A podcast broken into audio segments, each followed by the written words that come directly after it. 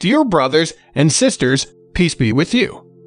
Today's devotional scripture is taken from Philippians chapter 3, verse 17 to chapter 4, verse 1. Join together in following my example, brothers and sisters, and just as you have us as a model, keep your eyes on those who live as we do. For, as I have often told you before, and now tell you again even with tears, many live as enemies of the cross of Christ. Their destiny is destruction, their God is their stomach, and their glory is in their shame. Their mind is set on earthly things.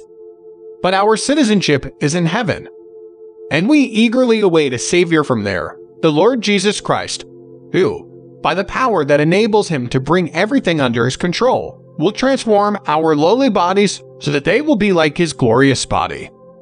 Therefore, my brothers and sisters, you whom I love and long for, my joy and crown, stand firm in the Lord in this way, dear friends.